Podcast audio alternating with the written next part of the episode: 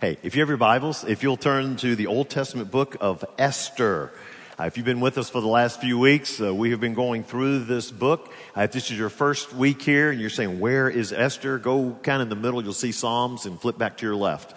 And uh, you will find Esther chapter 5 is where we will be starting today. Um, this has been an, an, an intriguing story written in scripture with a series that we have entitled uh, Hidden, Not Hiding. And um, whether it is in national events or just what's going on in the world, or maybe even in your own personal life, there are times when you ask the question, Where is God?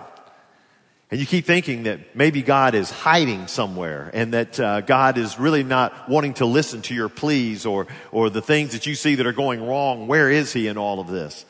And what we discover in this book and throughout Scripture is that God may be hidden, but He's not hiding.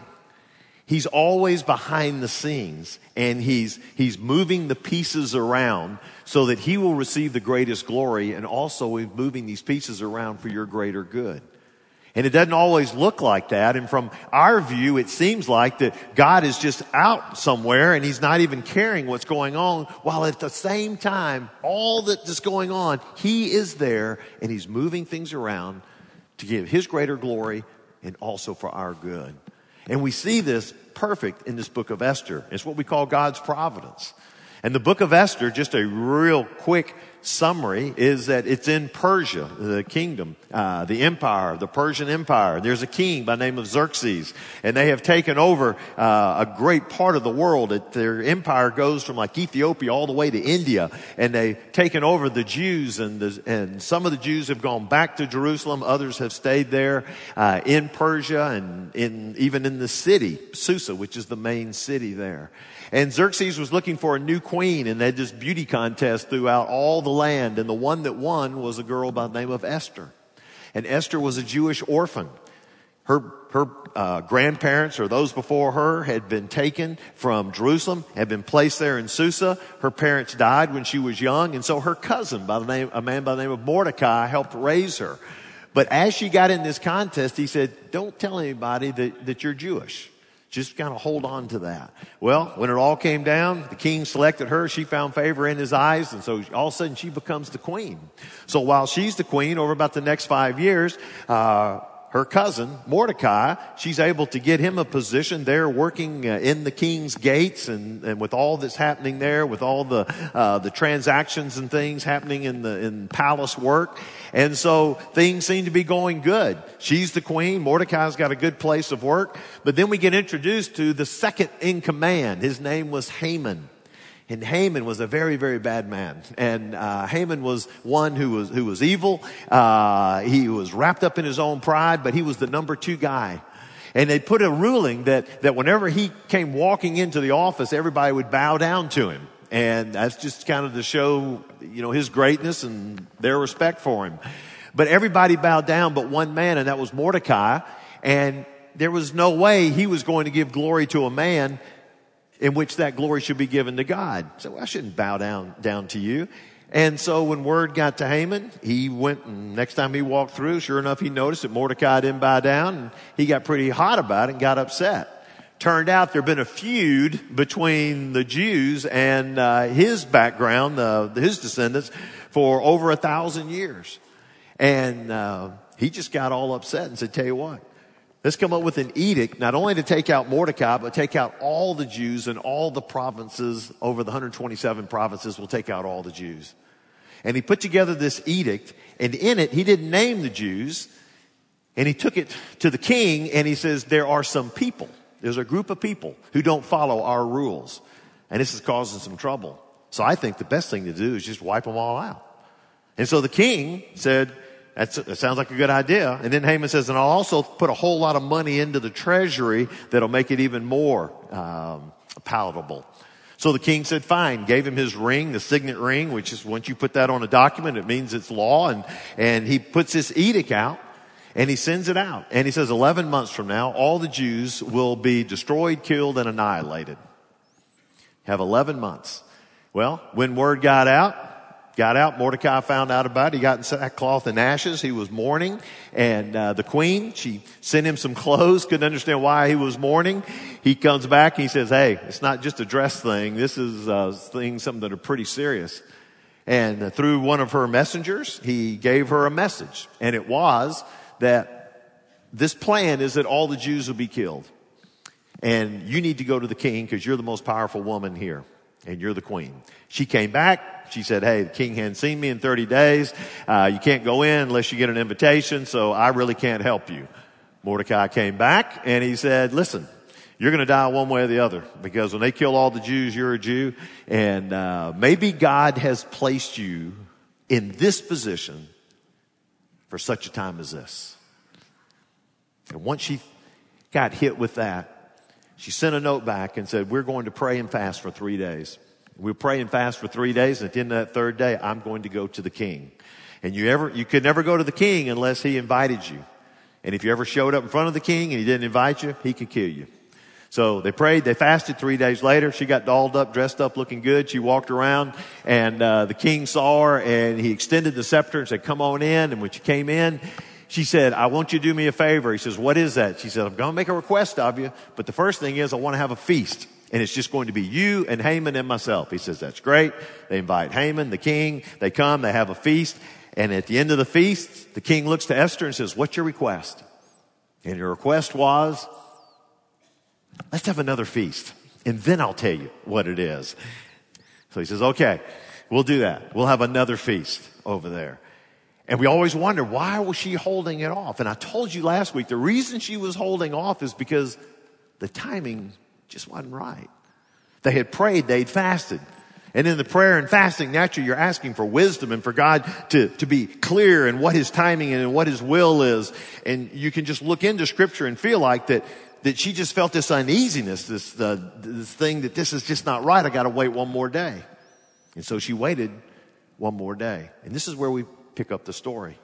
And in Esther chapter 5, if you start looking in verses, start in the ninth verse, it says, And Haman went out that day joyful and glad of heart. Ah, he was thrilled. He just had this meal with the king and the queen. He went out joyfully and he's walking out, getting ready to go home, and he's seeing all his little servants, and then the one guy he sees is Mordecai. And Mordecai, it said, he didn't bow, he didn't even tremble. He wasn't even scared of the man. And guess what it did? He was filled with wrath against Mordecai. Man, it just chapped him. So he goes home and he brings his best friends in along with his wife and he just begins to do kind of a brag feast or so. Look over here. Verse 10, it says, Nevertheless, Haman restrained himself and he went home and he sent, uh, and he sent and brought his friends and his wife Zeresh. And Haman recounted to them the splendor of his riches, the number of his sons, all the promotions with which the king had honored him, and how he had advanced him above the officials and the servants of the king. And then Haman said, even Queen Esther, let no one but me come with the king to the feast that she prepared. And tomorrow also I'm invited by her together with the king. Gag me with a spoon. Uh, who wants to sit there and let, but these are friends. They know him.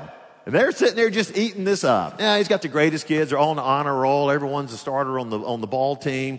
They made everything they tried out for. He's gotten all his promotions, got the dream house. Uh, he's got everything. You know, he's got the newest chariot. And I mean, it just, you name it.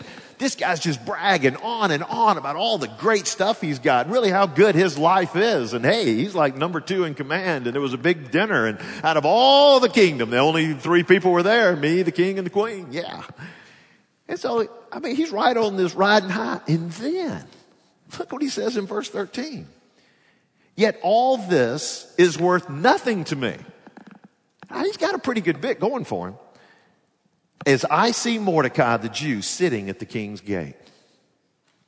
So all these great things that I've got, they mean nothing to me because one man refuses to stroke my ego.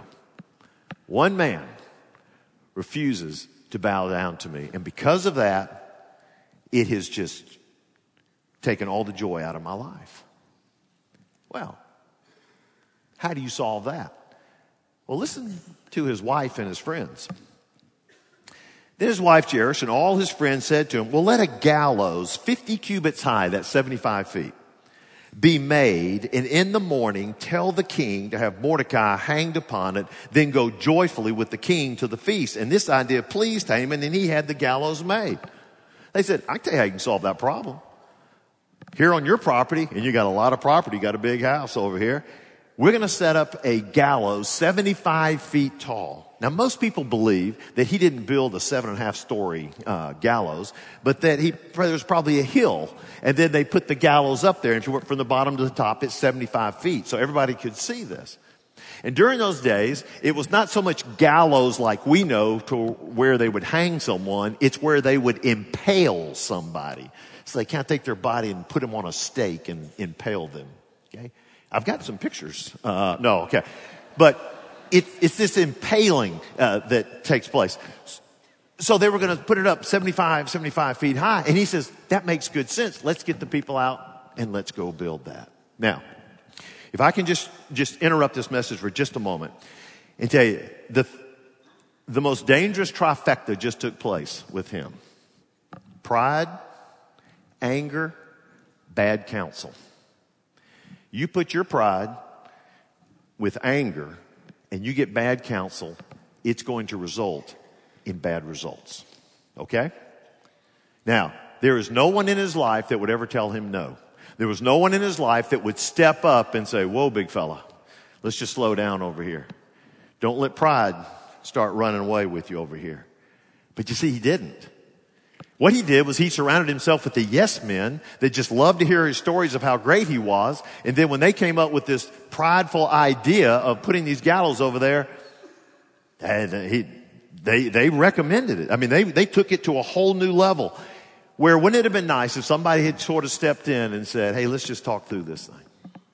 And you can see later in the story, it could have resulted in some differences for him. But all the pride, all the anger, all the bad counsel, they came together and they said, go to work early in the morning, go tell the king that you want Mordecai killed. And guess what? Once you've had him impaled on the gallows, you can go to the feast and just enjoy your meal with the king and with the queen. Okay. So now you go to chapter six.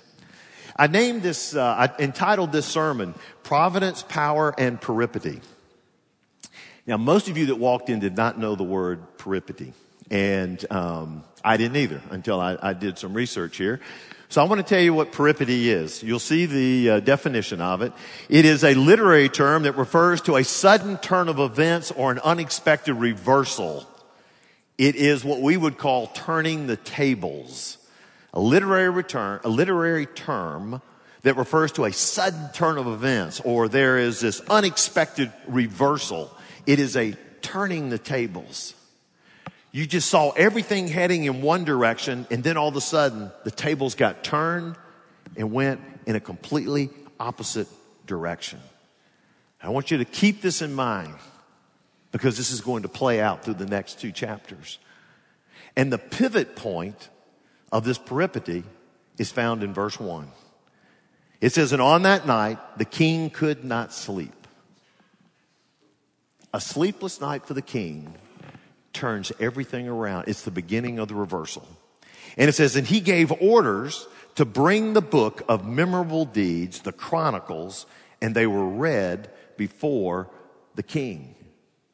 And it was found written how Mordecai had told about Bigthana and Teresh, two of the king's eunuchs who guarded the threshold and who sought to lay hands on King Xerxes. And the king said, what honor or distinction has been bestowed on Mordecai for this? And the king's young men who attended him said, nothing has been done for him.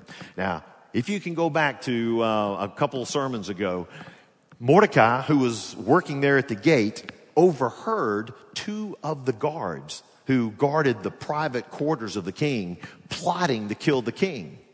He got word back to Esther, who in turn told the king and said, there's a plot to take your life. King found out about it through her. They took those two guys, impaled them. That's, they like to do that. Impaled those two guys. And then all of a sudden, Mordecai is a hero because he's the one that uncovered the plot. And during those days, whenever someone would do something good for the king, the king would then honor them.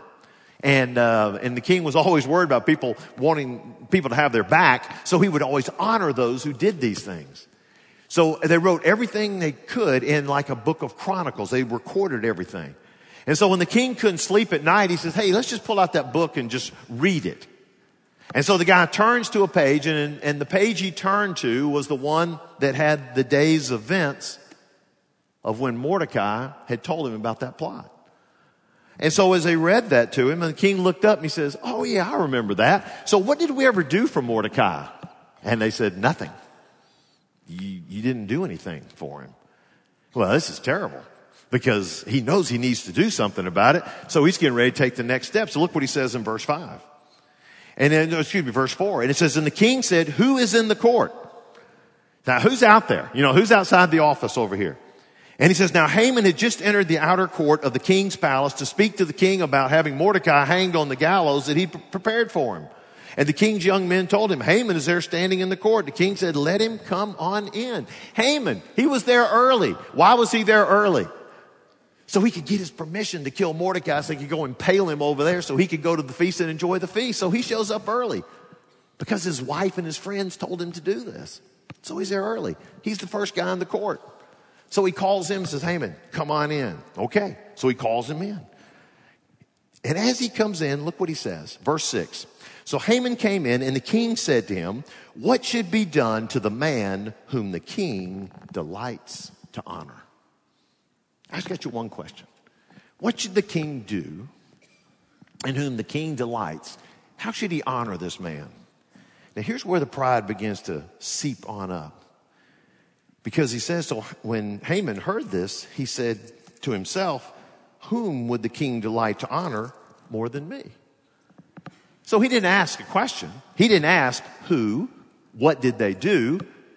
Because that'd be uncomfortable to sit there and say, well, it's you. Well, you know. So he just goes right in and he comes up with this great idea. And he says, um, and Haman said to the king, now you had to think about this because it's not like you can give him a promotion. He's number two in the land. It's not like you give him a lot of money. Apparently he's got a lot of money. The only thing he could really desire is to have that same power and prestige as the king. And so that's what he suggests. And he says, For the man whom the king delights to honor, let royal robes be brought, which the king has worn, and the horse that the king has ridden, and on whose head a royal crown is set. And let the robes and the horse be handed over to the one of the king's most noble officials. And let them dress the man whom the king delights to honor. And let them lead him on the horse through the square of the city, proclaiming before him, thus shall it be done to the man whom the king delights to honor. Whoa. Doesn't that sound good? He is loving this. I mean, you know, to know that you would be wearing the same crown that sat on the king's head, same horse king rides, same robes that he's got. I mean, there's a dignity, there's a prestige that goes with all of this. And then to have one of the noble officials start going through and not only does he walk in with the horse, but now he proclaims for everyone who does good to the king, this is how the king will honor him. Man, that sounds like a really good day. I mean, Haman is saying to himself, when I woke up this morning, I thought this was going to be a good day. I'm going to impale Mordecai. I'm going to the feast with the king, the queen, and just me. Life doesn't get any better. And yet it does because now the king is saying, I want to go over and above. How would you wear all this stuff and we're going to walk and parade you through town and everybody's going to say how great and wonderful you are. And then your friends, you're going to call them back together tonight and they're going to just be lapping this stuff up. Say, what did the robe feel like? Well, it felt pretty good. I think it's my, my size. Could be me one day. Yeah. How'd the crown fit on your head? How'd that steed ride? Oh, God, he's fired up. This is so good. But this is a peripety. That means there's getting ready to be a sudden reversal of fortunes that no one saw coming. And so he comes in verse 10. And this is what the king says. Then the king said to Haman, hurry, take the robes and the horse as you have said. Yes. And do so to Mordecai, the Jew. Whoa. Who sits at the king's gate. Leave out nothing that you have mentioned. Whoa, this is great. Uh, I've made a list of things I want to do when I get to heaven. And one of them is the video of this meeting um, on that. And, you know, I just, and I want the camera, on, and I hope Ethan will have had it set so good, is that the camera would be faced right on uh, Ethan's, uh, on Haman's, sorry, on Haman's face, so you can see the response that, that he gets from this. And, and now here's what's great about scripture. The storyteller is incredible the way they've written this. Verse 11. So Haman took the robes and the horse and what does your scripture say? He dressed Mordecai. Oh, he's the guy that's got to put the robe on him. He's the guy that's got to put the crown on him. Who knows? Maybe he's the one that helped him up on the horse uh, over there. And then it says, and he led him through the square of the city, proclaiming before him Thus shall it be done to the man whom the king delights to honor. Now I'm going to go out on a limb and say he didn't use a whole lot of excitement in his voice when he said this. I think it's kind of more of a mumbling. This is who the king delights and his honors over there. Well, as he's walking through the town, do you not think that the people that don't like Haman, and I'm just going to give you a hint, anybody who's arrogant, prideful, gets angry and takes bad counsel, they've got people that don't like them, all right? And a lot of folks that probably don't like him, and they are ripping a gut laughing right here. That how can this be that Mordecai's sitting up on the horse above Haman, the man he will not bow down to, and he's walking him through town telling how great he is. Now, what's interesting is after this, you just love Mordecai. Guess what he does? He goes right back to work. It says, then Mordecai returned to the king's gate. He went right back to the office. Uh, that would be interesting, wouldn't it? To go back to the office after lunch? Hey, you're in a little late today. Yeah, I forgot to send in that half day vacation request. So what were you doing? Well, I was wearing a king's robe, king's uh, crown, riding on the king's horse, being honored. Okay. All right. We'll give you the half day off. That's good. All right. But Haman, he hurried to his house mourning with his head covered. This is not the way he saw this happening. And then Haman told his wife Zeresh and all his friends. So now they all come to see, hey, how's the day gone? And it says, then his wise men and his wife Zeresh said to him, if Mordecai, before whom you have begun to fall, is of the Jewish people, you will not overcome him, but will surely fall before him. Now what the wife is saying is that because you tried to take down Mordecai and because of the position he has now, I'm getting ready to tell you, there's no hope for you. Well, thank you, honey. Um, where were you about like maybe 18 hours ago when you were standing in line saying, build the gallows, build the gallows, go into work early. It's the thing you need to do. Thank you. All right.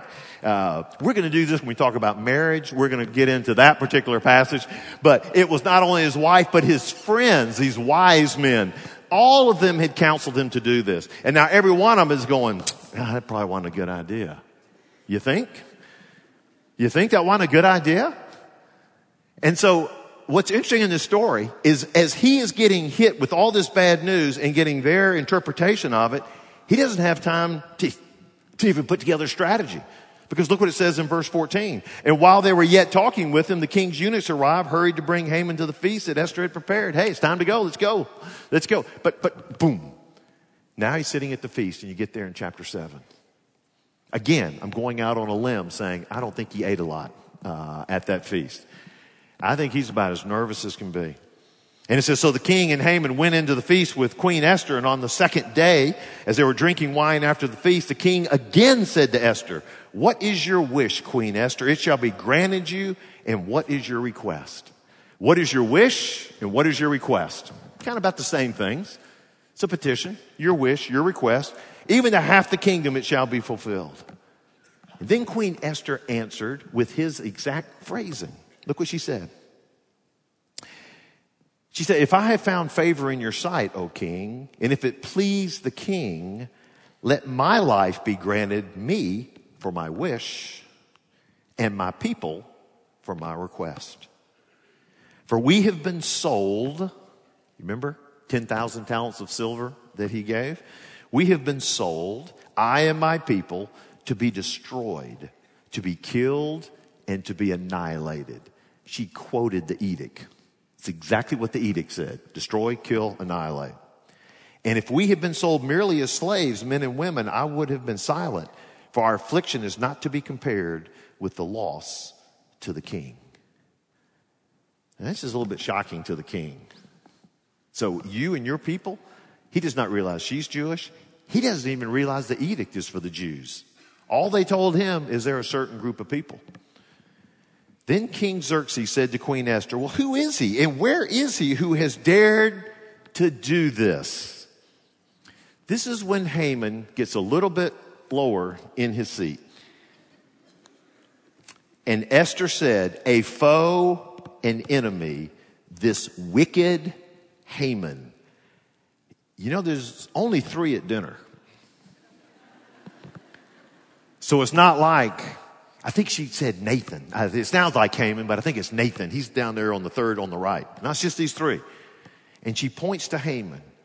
Then Haman was terrified before the king and the queen. What we call a uh, understatement in scripture. He was terrified before the king and queen. Well, how did the king respond to this? In verse 7 it says, And the king arose in his wrath from the wine drinking. He went into the palace garden.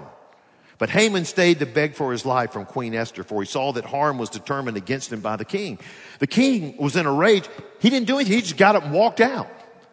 And you know he's got to be processing this thing, knowing that he's the one who sent out an edict. And in that edict, it was going to take the life of, of his wife and others.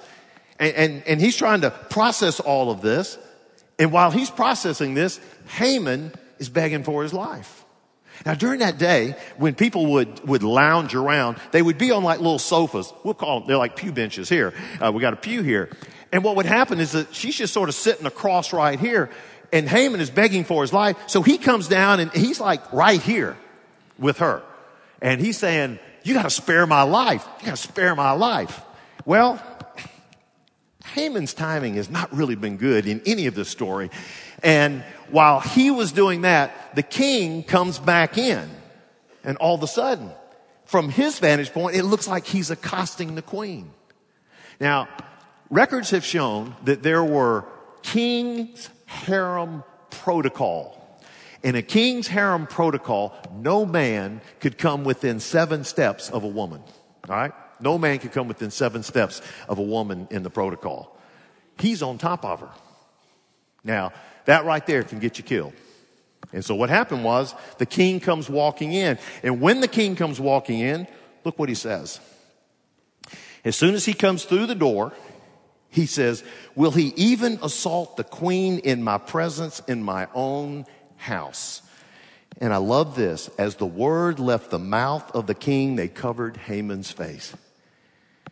Listen, they loved the queen. It says she found favor with everyone. And they would recite that old song where it says that you don't tug on Superman's cape, you know, you don't spit in the wind, you don't pull the mask off the old Lone Ranger, and you don't mess around with the Queen. Do do do do do do on that. And as soon as he said he's doing it to the Queen, they were on him like white on rice. I mean, they were boom right on him, and they covered his face. And during those days when they covered your face, it meant that you're on for execution. You're headed out. It's over.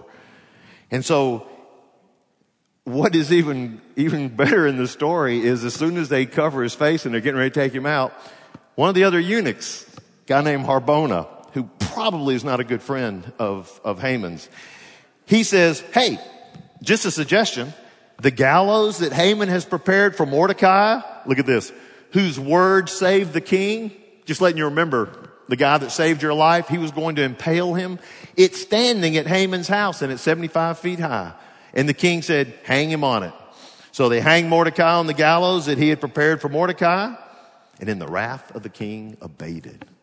Wow. That's not how Haman saw that day uh, working out uh, on there. Just didn't see that at all. You say, well, Danny, you take from this story, what, what, what can we take from here that applies to us today. Let me give you these three things I want you to write them down real quick. Number one, God's sovereignty reminds us, God's providence, excuse me, reminds us of his sovereignty. God's providence reminds us of his sovereignty. You need to be hopeful.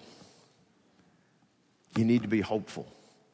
Every time you think about the, the book of Esther, I want you to have hope and understand that God is hiding, I mean, God is, is hidden, he's not hiding. And there are things that are going on in your life. There are things that are going on in our nation. There are things going on in our world. And at times you throw your hands up and you say, where is God in all of this? Oh, he's still there. He's hovering over every single detail.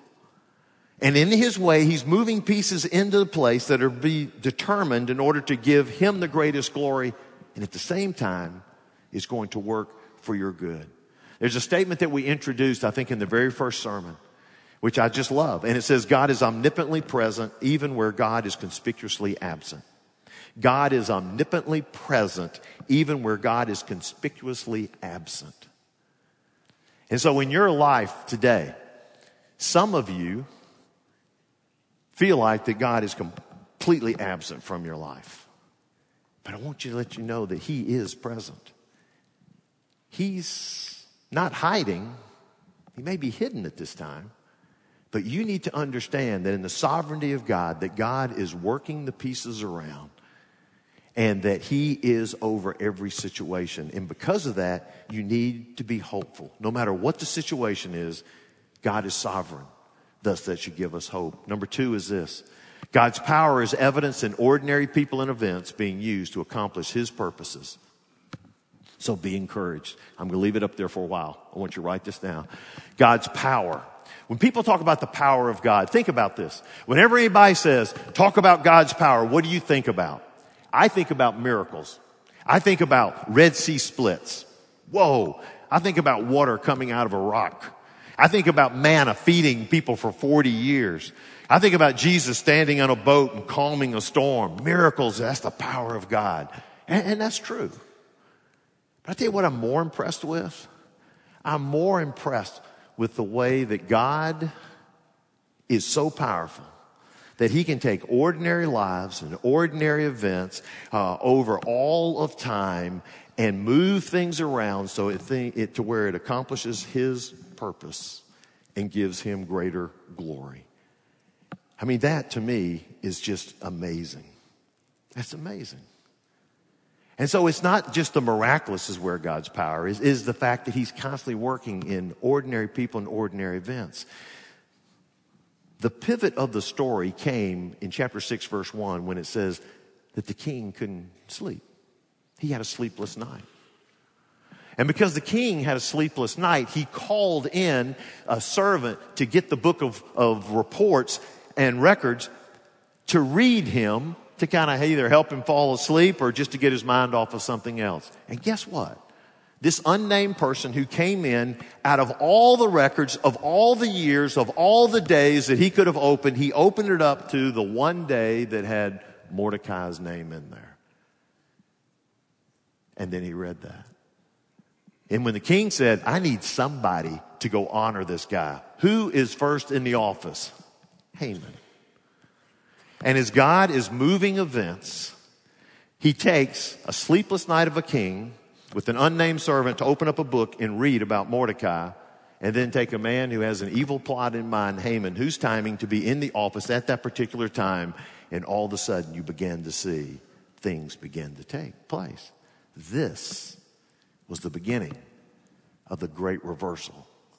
And when you look through this book of Esther and see an orphan Jewish girl who gets promoted to queen. Unbelievable. And then has this opportunity to be able to save her people through all these different events. Nothing's miraculous. Nothing in this book that you can read says, wow, that's just, uh, that's just miraculous. No, it's ordinary. Ordinary people, ordinary events, and God is working through all of this. So what I'm in, in telling you is to be encouraged. Now, I know there, there are times where people say, you always look for your miracle, okay? And I understand that. God is in a miracle working business.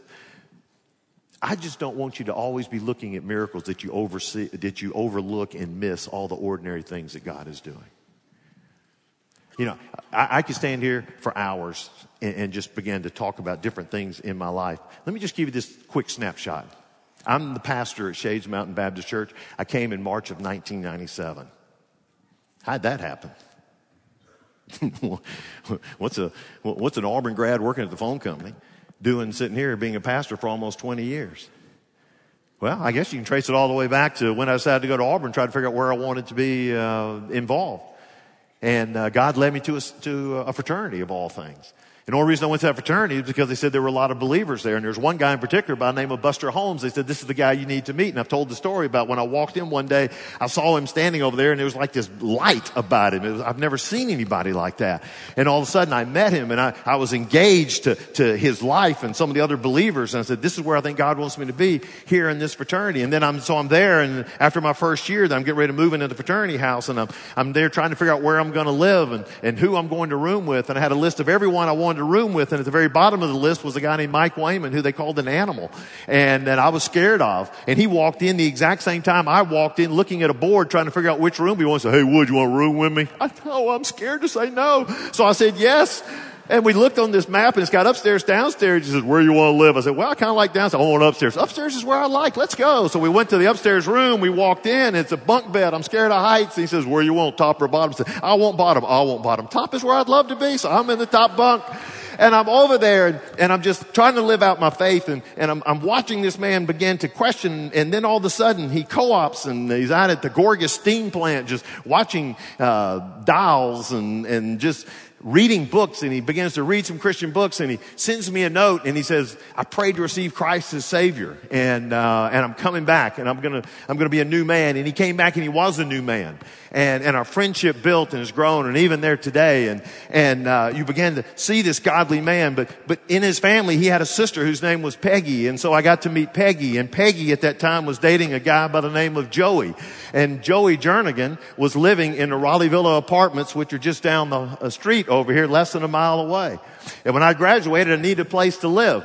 And they said, guess what? Joey's roommate is getting married and is moving out. You could move in with him. So I go over there to see Joey to see about moving in and his roommate is there and his roommate is Tony Hebson. And Tony Hebson says, I don't know where you're going to go to church, but I want you to invite you to come to Shades Mountain Baptist Church. I said, okay, so I will do that.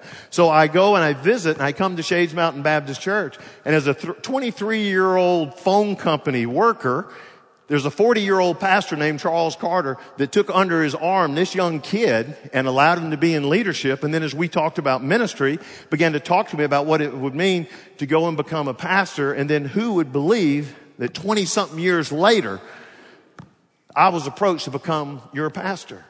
Now, if all of that had not happened, I would not have been on the radar to be the pastor at this church. But the reason I am is I look back through all these ordinary events and there's plenty more. But I can just see the highlights of all of these of how God took everything from meeting a Buster Holmes to a Mike to a Peggy to a Joey to a Tony to me meeting with Dr. Carter. That's where I am. It's amazing. And it's true in your life, in all of our lives. in that what God is wanting to do is just take ordinary lives, ordinary events, and if you will continue to follow Him and trust Him, you can be encouraged to know that God is a powerful God that can work through all of these things for His glory and for your good. And the very last thing is this everyone's story has a peripety. Everyone's story has a peripety. The greatest peripety in all of history is the death and resurrection of Jesus Christ. Abby was talking about this. I mean, a peripety is a sudden reversal of events. They're there. He's hanging on a cross. He said that he was the son of God. He had all these great teachings that we're supposed to, supposed to buy into as the, those who were listening to him there 2,000 years ago. And yet he's there hanging on a cross. And so everything's done. I mean, this cannot be the son of God. He's, he's dying. This cannot be a Messiah. He was supposed to save us, but yet he's hanging on a cross. But yet this was the pivot point of this peripety. This was the pivot point where everything began to change. And they took his body down and they placed it in a tomb and then three days later, he was raised from the dead. And all of a sudden, when he raised from the dead, there's this sudden reversal of going, whoa. What this means is everything that he said was true. This means that he truly is the son of God. And when he says, no one comes to the Father except through me, that has to be true because he is the son of God. We've seen the cross. We've seen the empty tomb. We see the ascension to heaven and one day he's coming back. We say, this has got to be true. I mean, the greatest peripety in all of history. But then when you think at that, of what that definition means, it means there's this sudden reversal. There's a turning of the tables. There's something that, that happens quickly that is unexpected. Everyone's story has a peripety. What do I mean by that? Every one of us are sinners separated from God. Every one of us. We got something in common. Every one of us. We all are sinners and we're separated from God. And if we die in our sins, we'll spend eternity separated from God. He's a holy God. We're sinful people. There's no way he's going to let us into, our, into his heaven. But what he did was he provided a sacrifice of Jesus. And then he says, if you will receive him and accept him, then your life can change forever. You could have a peripety event to where there's this sudden reversal of fortunes. Romans chapter 2 verse 4 says this. He says, or do you presume on the riches of his kindness and forbearance and patience, not knowing that God's kindness is meant to lead you to repentance? Look at that verse. God's kindness to lead you to repentance. I'm not here to scare you to say you got to choose between heaven and hell. We all have to make, make that choice. But what God does is He loves you so much, and that's why He sent His Son to die for you. And that what He is, wants you to see is the kindness and the goodness of God and the mercy of God and the grace of God. And by seeing that, He wants you to come to Him. And He wants you to accept His Son as your Savior. But look closely at that verse. He says, Do you presume on the riches of His kindness and forbearance and patience? The fact that you're still alive is because of His forbearance and His patience. And if you do not know Christ as Savior, and you know that today, if you died today, you would spend eternity completely separated from God. I'm just going to tell you, the reason you're living and breathing right now is because of the forbearance and the patience of God, because it is His desire for you to make that decision to come into His presence. And if you do that, that is a life changing event. That has completely reversed. You are headed down this pathway, a pathway of death and destruction and separation from God, and all of a sudden it is a huge reversal. And now all of a sudden you are adopted into the family of God and you're living with a purpose and you're living with the creator God and, uh, and, and just everything changes and there's this transformation begins to happen into your into your heart and you begin to experience the righteousness of God and what it's like to live with Christ and live for Christ. And oh it just changes the whole thing. It's, a game changer. Everyone's story has peripety. Because if you took it on the other hand there are many in our world and some here today who you really don't have God in your life at all but life's going good for you. Things are good. You got a good house, got a good job, things are going well. Like your health is good, and uh, you're going to keep traveling that path. But in an instant, that can all change. I mean, life is just like a blade of grass here today, gone tomorrow. And it can change in an instant. And when that changes in an instant, then your world is just like Haman's. It doesn't get much better. He's at the peak. And then within a matter of hours, this great reversal took place. And see, it will happen because every one of us is going to die. We're, we're, we're all going to face eternity.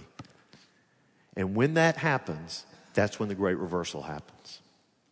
And those who do not know Christ as Savior, it is not like they go into a waiting tank and a holding cell to where God begins to think about the good and the bad and weigh this and that. No. It's only one thing. Have you accepted Christ or have you rejected Christ? And if you accepted Christ, part of his family. You rejected Christ, you said, I, I want to take my chances. And God's going to say, I'm perfect, I'm holy. How are you doing over here? Here's all your sins, all the things you've done. There's no way I can let you into my heaven. You have to be separated from me for eternity. That's a huge reversal. And it's a reversal that will last for eternity. So, my prayer and my hope for you is that if you being here today is an ordinary event, listening to an ordinary preacher share with you a message that is written in a book of things that took place about 2,000 years ago that will affect you for eternity. It's not by accident that you're here. It's not by accident that you're hearing this message. And it is because of the kindness and the forbearance of God, because He desires to adopt you into His family. He desires to build a relationship with you. And you can make that change today. Today.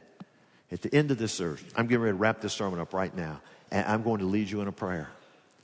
And what a prayer is, is just you speaking your heart to God and saying, God, I want to accept that gift. And you can ask Him to come into your heart today. And all of a sudden, this huge reversal is going to take place. The tables are turned on sin and Satan, and you can become a part of God's family. So let me ask you to bow your heads and close your eyes for just a moment. Heavenly Father, we thank you for your patience and for your love and for your great desire that all would come to know you as Lord and Savior. And Father, I want to pray for those today who do not know you. But yet, in hearing this message and understanding that there is a reason why they are here today, and that is to enter in this relationship with you. And if they're serious about this, Lord, I pray that you would hear their prayer as they ask you to come into their heart. And so if it's your desire to pray this today, just repeat after me in your heart, not out loud, but just say, Dear Lord Jesus, I know that I am a sinner. I know that I am separated from you. But I also know that you died on the cross for my sins and were raised three days later, giving me the hope of eternal life. I repent of my sins. I ask you to come into my life, to be the leader and to be the boss of my life. Thank you, Jesus, for hearing my prayer. And Lord, help me to take the next steps in this new relationship to bring honor and glory to you. Amen.